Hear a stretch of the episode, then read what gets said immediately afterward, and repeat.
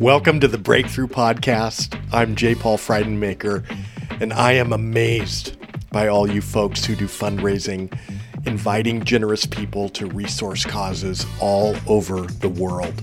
In the Breakthrough Podcast, we interview high net worth givers globally to listen and learn about how we as fundraisers can do our best work in inviting people to the party. Thank you for listening in.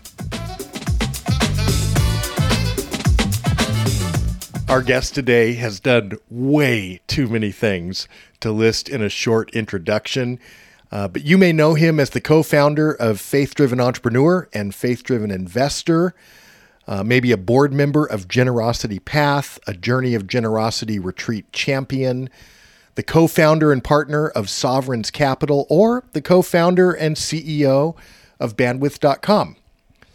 I do know this Henry Kaestner would be most excited about his role as a husband to Kimberly and a father to three young adult boys.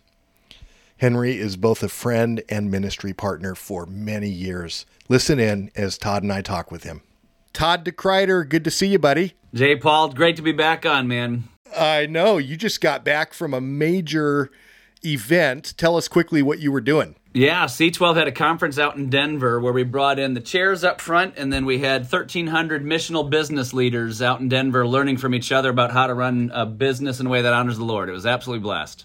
Amazing. Yeah. So you've got a little follow up to do now. Uh, yeah, it, it was great. um, but my word, um, I'm uh, my cup is full for sure. It's like standing in the That's rain, right. getting more rain dripping in your cup. I'm like, I can't contain anymore. It was really good. Though. I love it though. What a great, uh, I mean, just a great initiative. So fun to hear about. And uh, this is our first official co hosting interview. That's, pretty True. fun. I, I'm very excited. I could barely sleep last night. okay. I'm just kidding. I slept really well. That's right. I'm excited Well- for this though. Me too. I'm especially excited because I'm sitting here looking at one of my favorite people in the world, Henry Kaestner. Henry, welcome to the podcast. J. Paul Todd, it is awesome to be with you guys. What an honor. I mean, the first time you guys are doing this together and you chose me, and all you got was me? The list of folks that couldn't make it. I mean, you know, it's I'd imagine. glad to have you. No, uh, it's really fun. Henry, one of my favorite memories was when I visited you in Durham and you had this ministry there, very cool ministry called Durham Cares. And I came down and and I I think I was just coming to to just do a meet and greet. You and I were going to meet, but you had your colleague there and you turned on the camera and you're like, "We're going to do an interview with Jay Paul." And that thing is still out there on YouTube. Is it really? Yeah.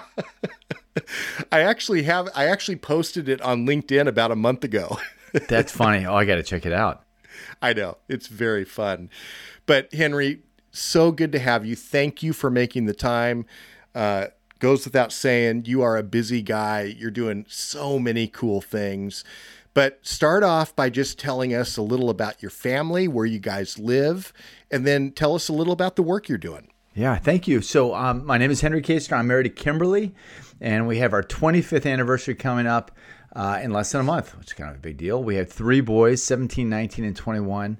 Uh, we live in Los Gatos, California. When you and I got together, of course, I was living in Durham. So, we've been here maybe about eight years. Um, background is as an entrepreneur and then investor. Started a fund called Sovereign's Capital, and then uh, started a couple of ministries that they grew out of that. One is called Faith Driven Entrepreneur. That means to equip and encourage Christian entrepreneurs around the world, and the other one is called Faith Driven Investor. Uh, to uh, the first one is more along the lines of stewarding your vocational opportunities and the vocational gifts you've been given, and the other one is more along the lines of stewarding the financial resources you've been given. And then we have a ministry here in the Bay Area called Generosity Bay Area, uh, which endeavors to see everybody in the Bay Area know one joyfully generous person who is a Christ follower in the next decade. So it's coming together with the body of Christ, helping them to answer the question about why they would give and then where to give and doing that in community. Beautiful. I think I like that last part the best is in community. Um, so let's jump in there. How, how has doing community or generosity in community impacted how you do generosity? There's something, you know, wealth isolates. Um, and then on, I've, I've spent so much of my time as an entrepreneur, and then we serve entrepreneurs now. And entrepreneurship can be a really, really lonely journey. Uh, we get a sense that people just really don't understand us. Maybe the church doesn't understand us. Um, although we are building bridges with pastors and entrepreneurs and givers to help them all come together. And yet, there's something really powerful when people who have otherwise been isolated come together and realize that they're not the only one that is called to supporting orphanages in Swaziland. There are there are 30 or 40 and then finding these other people and then just the worship and the fellowship that comes. Satan would love to separate us all out. It's the post Tower of Babel reality. You're all spread out. But in the redemption of that story, we come together as Christ followers, endeavoring to make him famous. And the joy that comes from people sharing their best practices about, well, I gave here and here's some mistakes I made here, but I've gotten so much joy here. And it's just something super powerful. And I do it selfishly because yeah. I love being in these groups. Mm, yeah. How, how many people participate in that, Henry? So we just got started about three years ago. Maybe we've got 1,500 people that are part of the community now. Wow. They're going through, you know, so we all know, of course, a ministry called Generous Giving. I believe we were the region in the country that had the most jogs over the course of last year. And then people come out of these jogs and they do either Taste of Generosity Night where they'll gather yeah. around and they'll talk about clean water or church planting or microfinance or youth discipleship. And then we also have these pitch nights where people come together and they get an opportunity for four minutes or less to talk about a ministry that they and their spouse give to and why it's impacted them so much. And at the end of the night, and everybody does it, and at yeah. the end of the night, people then go ahead and say, Well, in addition to the one I presented on, I want to count me down for five grand for that one or that one. Oh, and oh, so cool. no ministry personnel, no ministry people there. It's all this kind of safe space where our peers giving. And yeah. it's just, it's awesome. So let's talk about just the business of giving a little bit. I, I don't mean to, you know, dismiss the sacredness of it, uh, or maybe that could be included here. But what, like, what is the most confusing thing to you about your giving? And and maybe it, when you think about it, what sort of crops up? Well, the most confusing thing to me about my giving continues to be how I personally and Kimberly personally answers the question why we give. And um, you know, the first stage of our giving journey was we were giving away uh, probably 20% of our income. Actually, we were giving 20% of our income. And I was in my mid 30s, and bandwidth was starting to do better. And I met Daryl Heald, and was a great friend of all of ours. And, and uh, Daryl listened to some of the different things we were doing, including Durham Cares, which he talked about at the beginning. And um, we, at the time, were giving away about 20% of our income. And he asked me the question that sent me reeling he asked me, "Why do you give?" And I mumbled through something that was theologically C minus. I think I, I might have said something like, "I want to pay it forward," or I don't know. I've been given a lot of money, but really in my heart, I was thinking, you know, there's probably a special place in heaven for the double tither and I don't know what I'm getting. Maybe it's box seats, angels. And you maybe even brushed your knuckles at the same time, right? Yes. I don't know what I'm getting, but I'm getting it. And um, Daryl didn't grade my response, but it seemed that everything that I read in scripture for the next six months had something to do with money, including those that didn't. Uh, you know, five loaves and two fish feeding 5,000, realizing that Jesus had 100% of that boy's heart. Because I have three boys. I know what it's like to give up food, right? Jesus had 100%. yeah, Jesus had 100% of that boy's heart. He had 20% of mine.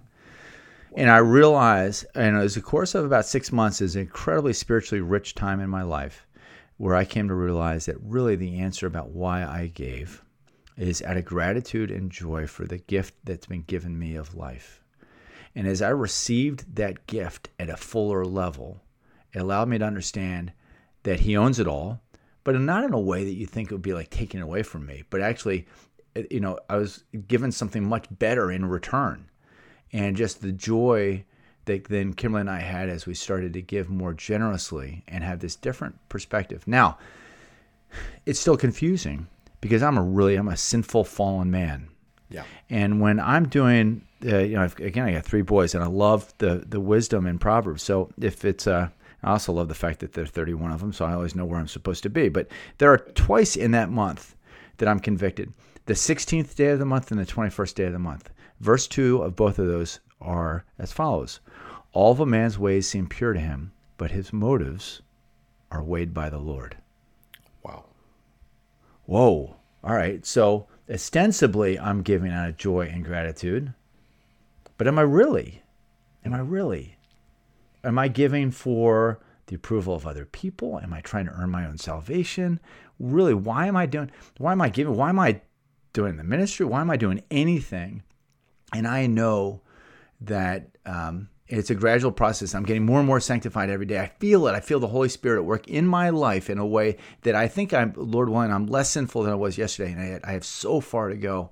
And so that's the most confusing part. The most confusing part for me is why am I giving? And then then there's other confusing parts too. I want to advance, see God's kingdom advance, right? So I want to be a wise steward. I want mm. to give well, but then where would God have me do that? And yet He doesn't need me for any of these things. So it has to start with the heart posture. But it's also, I don't want to give poorly. And so it can be yeah. confusing, but the process of leaning into the confusion, I think, brings us to the heart of God. And I think, okay. therefore, the confusion might be a good thing. There's so many things I love about that. Um, one, you reminded me of two scripture verses in particular. One in Galatians where it says, "The kindness of the Lord leads us to repentance." So when Daryl came in and was un, you know, judgment free, which is so Daryl, um, lovely how that drew you in. But then everybody likes to quote the Esther four passage where it says, "For such a time as this," but the two verses right before it were it for verse 14 chapter 4 says for if we keep silent for this relief and deliverance will rise from the jews from another place that's the God doesn't need me part, right? Uh, but then who knows? You might have arisen for such a time as this. That that's the the the things I heard you say, which is is fantastic. I, I, it's really helpful about the. I hadn't. Uh, I'm now going to quote that. I'm going to talk about the Mordecai Esther conversation here. Uh, I'll probably mention yeah. another five or six times over the next week, and and I'm not going to give you any credit for it. it's okay. totally great. Um, so let, us You mentioned Kimberly several times, and I'm sure you're not wired the same way. But what, how, how is giving with your spouse?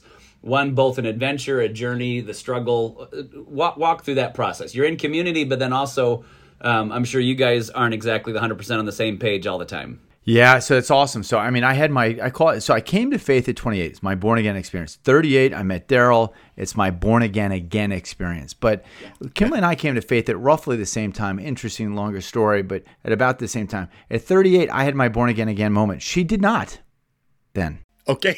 okay. So I came through and like God owns it all. We have this opportunity to get, and she was like, "Whoa, wait a second. Your risk tolerance is a little different than mine, and it is." Right? And so we ended up processing that together for a couple of years, and uh, but it culminated uh, about two years later, and um, we had we'd always as we were making more money, we'd always just thought that gosh, the next thing we buy with money is going to really deliver us this happiness. And Kimberly, I'm always I'm a mountain person. I like lakes. I like mountains. Kimberly's always been a beach person. But we both decided that if we had a vacation home to get away from Chapel Hill and the stresses and the pressures of the business and running business, et cetera, that would be great. And that's the last thing we needed to really be happy Many right. of your listeners probably know how this ends. But so we go ahead and we buy this beach house. And it did give, deliver us happiness for about three and a half weeks. And then we're like, oh my goodness, you know, there's there's these hurricanes are going to come in. And we start stressing about this and that. And it just it didn't deliver happiness for very long. Um, and yet, uh, Kimberly really loved the house she did really love the house. She loved it more than me. Maybe the reason why it only lasted for three and a half weeks for me is because I always wanted a mountain house. But nonetheless, we were just processing together about giving more. And uh, at the time, I was on the board of a ministry called Hope International, which I love. Hope is a great, great ministry. And I wanted to give more money to Hope International. And I was talking to Kimberly about it. We were looking at our income and what we could do. And we were giving some, but I want to give more. And she came to me one day in a way that just blew my mind. And she said, You know what we should do? We should give away this beach house wow. and give all of the money to Hope International. And um, it was just amazing because it was something that I'm like, oh my goodness, she gets it, and she gets it more than I do, and it was really it was awesome. Yeah, yeah, I love that story, Henry. Thank you for sharing that. Thinking back to your bandwidth days, um, you're starting to experience financial success. You know, maybe more than you ever dreamed or expected. At what point did you kind of realize that you were in demand? People are making their way to your office basically for one reason. They want to start asking you for money.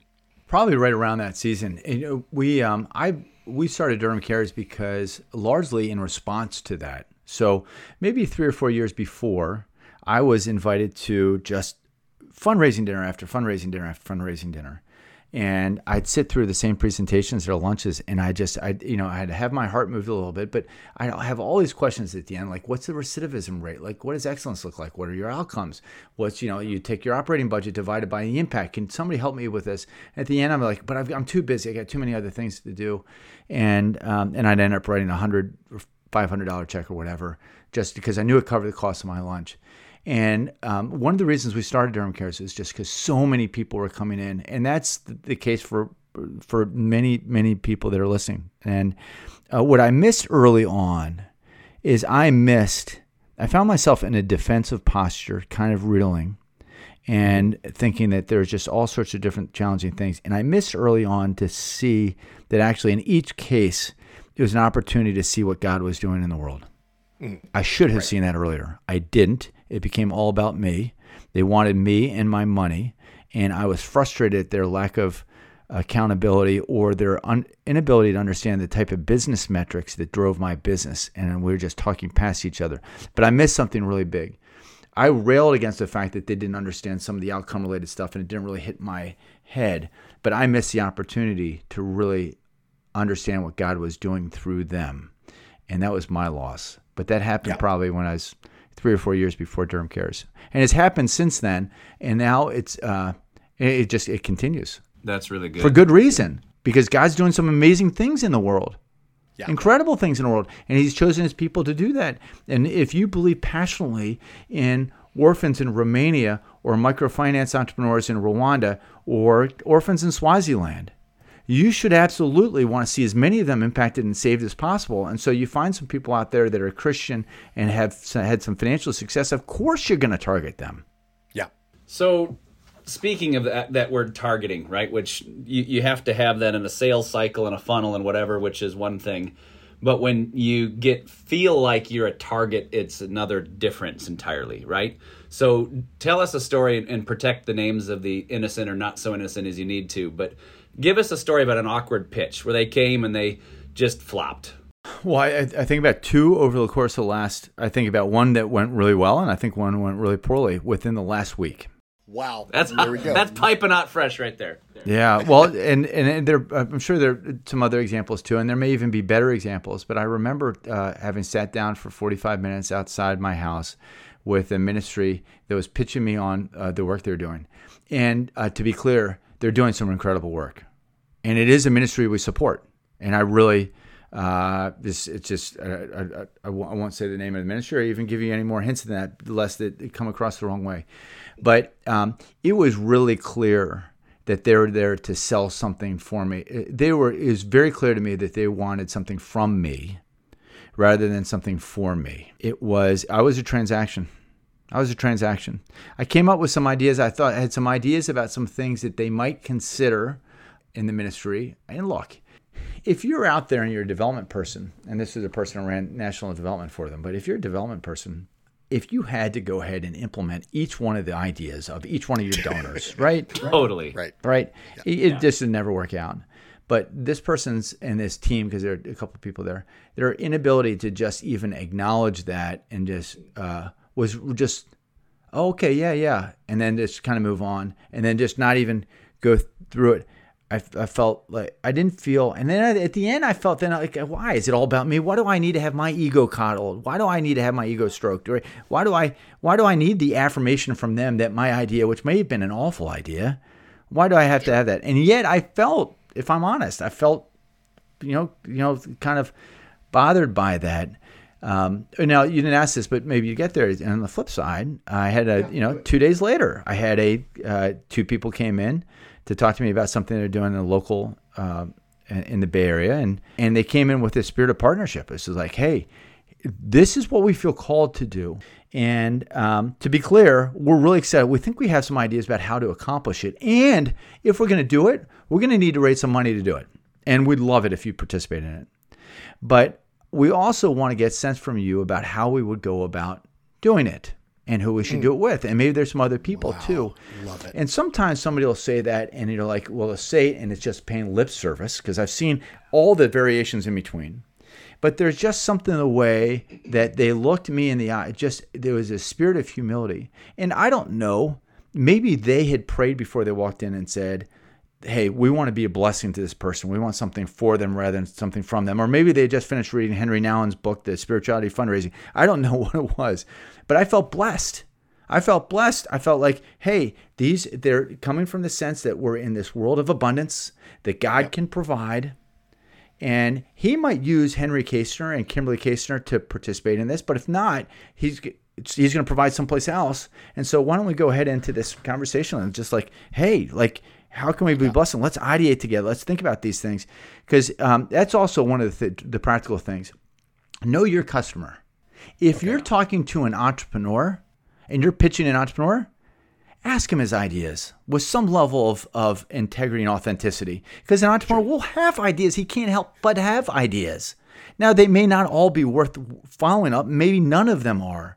But if you don't listen to the first three, you won't get the fourth where the gold is, right? It's so profound, simple, but profound. I came closer to knowing God in his heart through the way that they talked about their faith and their mission. And I was blessed because of that. Yeah. And it was it was awesome. It was awesome. I can't wait to financially support them. And I can't support them maybe to the level that they'd like. And yet when I told sure. them that, I said, I want to be involved, maybe not as much as you'd want. And just just to watch their countenance was just one like, we're just happy to be here. It was awesome. It's awesome. That's great. That's great. All right, so we dedicate every episode kind of like a sponsorship to uh, favorite nonprofit, and we try to choose one that's lesser known potentially. And uh, last episode, I actually chose Sinapis, and so we gave Henry a task to figure out a nonprofit of all of the millions of nonprofits that are out there to not choose this one. Yeah. So Henry, you want to? I don't remember you this. saying you may have given me that instruction. In fairness to you, I just I didn't do the type of job preparing for this as I should have. And who would have thought that out of all the millions of ministries that are out there, that you and I would pick the same one, and then on top of that, that I'd be stubborn enough to not choose, not change my answer. At the same time, well, though, part, we both have that the part is not surprising. Yeah. No. we both have an entrepreneurial spirit, and anyway, let's see. What? Why do you want to support? What? Why? Why yeah. dedicate it to Sinapis? And there, there's so many great ones out there. We talked about Hope International before. There's, I, there's just there, there are lots of them. And Kimberly and I have the great joy of of participating in the work of 30 or 40 of them, and it's just and it's awesome. I'm blessed by it, and I'm now tempted to give you a list of names because they're all worthy of it. And yet, God did put me God did put this answer, I believe, on my heart because the part in prep that I did hear about was that there was going to be a not for profit partner. And so, not reading on from that, I believe that God put on my heart Sinapis. And here's why I love Sinapis I love Sinapis because it is a just a complete play on where I feel that God has called me, and I think called a lot of others too, which is to support the work of the entrepreneur. The entrepreneur you know, there was a time when, in order to influence culture 30 or 40 years ago, you had to be like a baseball player or a rock star. But now, in an age of just movies and the the Foursquare guys showing up in Gap ads and all you just you, you see it all around. Elon Musk. I mean, they're now the the you know for my kids in Shark Tank, entrepreneurs are now cultural heroes and change agents. They're the ones out there at the pointy end of the spear in the marketplace. They're innovating, they're designing, they're create, designing, they're creating, they're taking real risk, and they are searching for all the right things and all the wrong things. If you can come around those entrepreneurs and to help them understand how much God loves them and that their identity is not as a 20% grower or a company that's shrinking and about to go out of business but they when god looks down at the entrepreneur he sees his son. When you can get that entrepreneur activated with that and they respond out of joy and gratitude for their work and who they are they can go out and just completely transform the marketplace with a scale and a leverage that is i just think is unique God uses every one of his uh, every one of his followers, and you can be an artist, you can be absolutely a teacher. There are a hundred different things, but in the marketplace, the entrepreneur is a special, unique opportunity, and I think it's overlooked. I think that if, if, if a funder were to look through and come up with a taxonomy of all the different places they give to, and I think about the way that I traditionally had given to, you think about again youth discipleship, church planting, all important things, microfinance, clean water. I mean, there's sports ministry, so many great things, but to support the work of the entrepreneur who is doing such incredible work in the marketplace where culture is set. Now, that's a special thing. And Sinapis does that. Not only do they do that really well in emerging markets, but their their heart posture towards partnership and bringing together other organizations that do the same thing through their Forge event. They just had one in Nairobi. I got a chance to go to. I don't know. There are 35 or 40 other ministries from Mongolia to Brazil all wow. getting together. It's like, how do we love on these young men and women?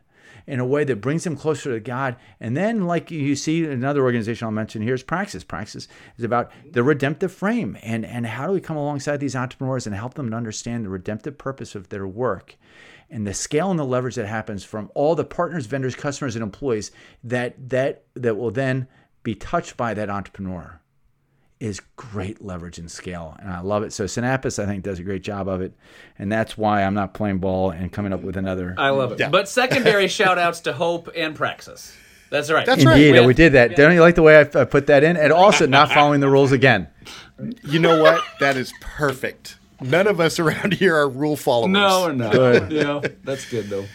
Henry, thank you so much yeah, for joining you. us. This has been a blast. Thank you. I've learned a lot. Yeah, super great fun. to have you. The idea of partnership and getting community absolutely essential. Great, great points yeah. for sure. God bless you both.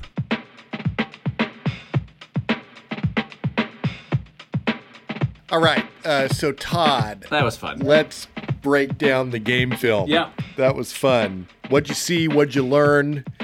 What do we want to take away from it? Well, I, I, the the the deal of a, another guy spurring him on, right? So Daryl's starting off and yep. his born again again experience of having somebody else coming along and asking you a question without judgment, not rating his Christianity or his answer, but just going, "I think I got something better for you." Yeah, you know. Yeah, he had to get. He did that with me. Yeah, he's like, "You can do better than this." I I'll tell you, as a development guy, listening to him talk about that second ask where he felt blessed. Yeah, totally. I mean, folks, that is what we are going for here. Yeah. I just love it. And and I think at the beginning, and I, I referred to this, he said they came in with a spirit of partnership. And it's like he could tell. And I think that's would you say that's true, Todd? I mean, when people are coming in to you to talk, you can tell pretty quickly, even before conversation starts, what their spirit is. Hundred percent. And I, I think the, if we want to call it a suspicion meter or BS meter, yeah. um, the high capacity crowd has a very astute suspicion meter. If you're coming in and you want just a transaction, I need money, I'm raising, I got the capital campaign, all that stuff, they yep. can sniff that out fast. Yep. If you Absolutely. stop a beat, like you said, and by the way, also great note on Henri Nouwen's book uh, but if you stop a beat and it is, hey, if it is just maybe you repeat that, I want more for this person than I'm going to need from them. Jesus, help me get in a posture to serve whatever it is. And by the way, if we actually do happen to partner and work together, invite them to the journey, whatever language you're using as well, I think that just pause, breathe, rest, listening prayer with Jesus and then head in is a is definitely a best practice to get into that mindset rather than the transactional one. You know, another thing I heard early on when he was talking about um, you know, kind of his early days when he re- realized he was in demand. He's going to fundraising dinner, fundraising dinner, fundraising dinner. And one of the things I heard him say is is just I, you know, I would hear these stories and, and he said I would get moved a little bit but really I'm I'm asking effectiveness questions. Like how you know, give me some data. Tell me how this thing actually works. Tell me get you know, and I think that's an important note for us too is don't forget, I mean tell great stories for sure, but don't forget about the credibility factor about you know giving people some data and some proof in the pudding. I'm not sure we said this last time, and so you can totally cut it if we did. Yeah. However, it, it is certain to to boil it down for me anyway, and this is not the official whatever, but um, you've got to have a great vision. You got to be able to execute on that vision and be able to communicate it to the right crowd. And I don't think most nonprofits struggle on the have a great vision. They see a need, they're out there trying to accomplish whatever the big, nasty, awesome is. But showing the execution on that vision or showing the metrics, what you were just saying, showing the effectiveness to accomplishing, you know, what Henry was saying, X dollars per whatever, all that kind of stuff. Being yep. able to show and articulate how you're fulfilling that mission is essential. And then again, it's just getting the reps done in the heat of the day to go talk to the people and invite them to the journey, right? That's right. That's right. All right. With that, we're going to conclude our first official co hosted interview. Way to go, buddy. Super fun. Well, join us for the next time. We'll, we'll leave you hanging on who it is, but thanks That's for tuning right. in. Awesome. Thanks. The Breakthrough Podcast is produced by myself, J. Paul Friedenmaker. Thanks to Todd DeKreider for co hosting with me, and special thanks to Henry Kaestner for joining us today. We're excited to dedicate another episode to Sinapis. Check out their links in the show notes, along with some of the other ministries that Henry mentioned. And may you break through to radical generosity in your efforts to invite people to join your cause.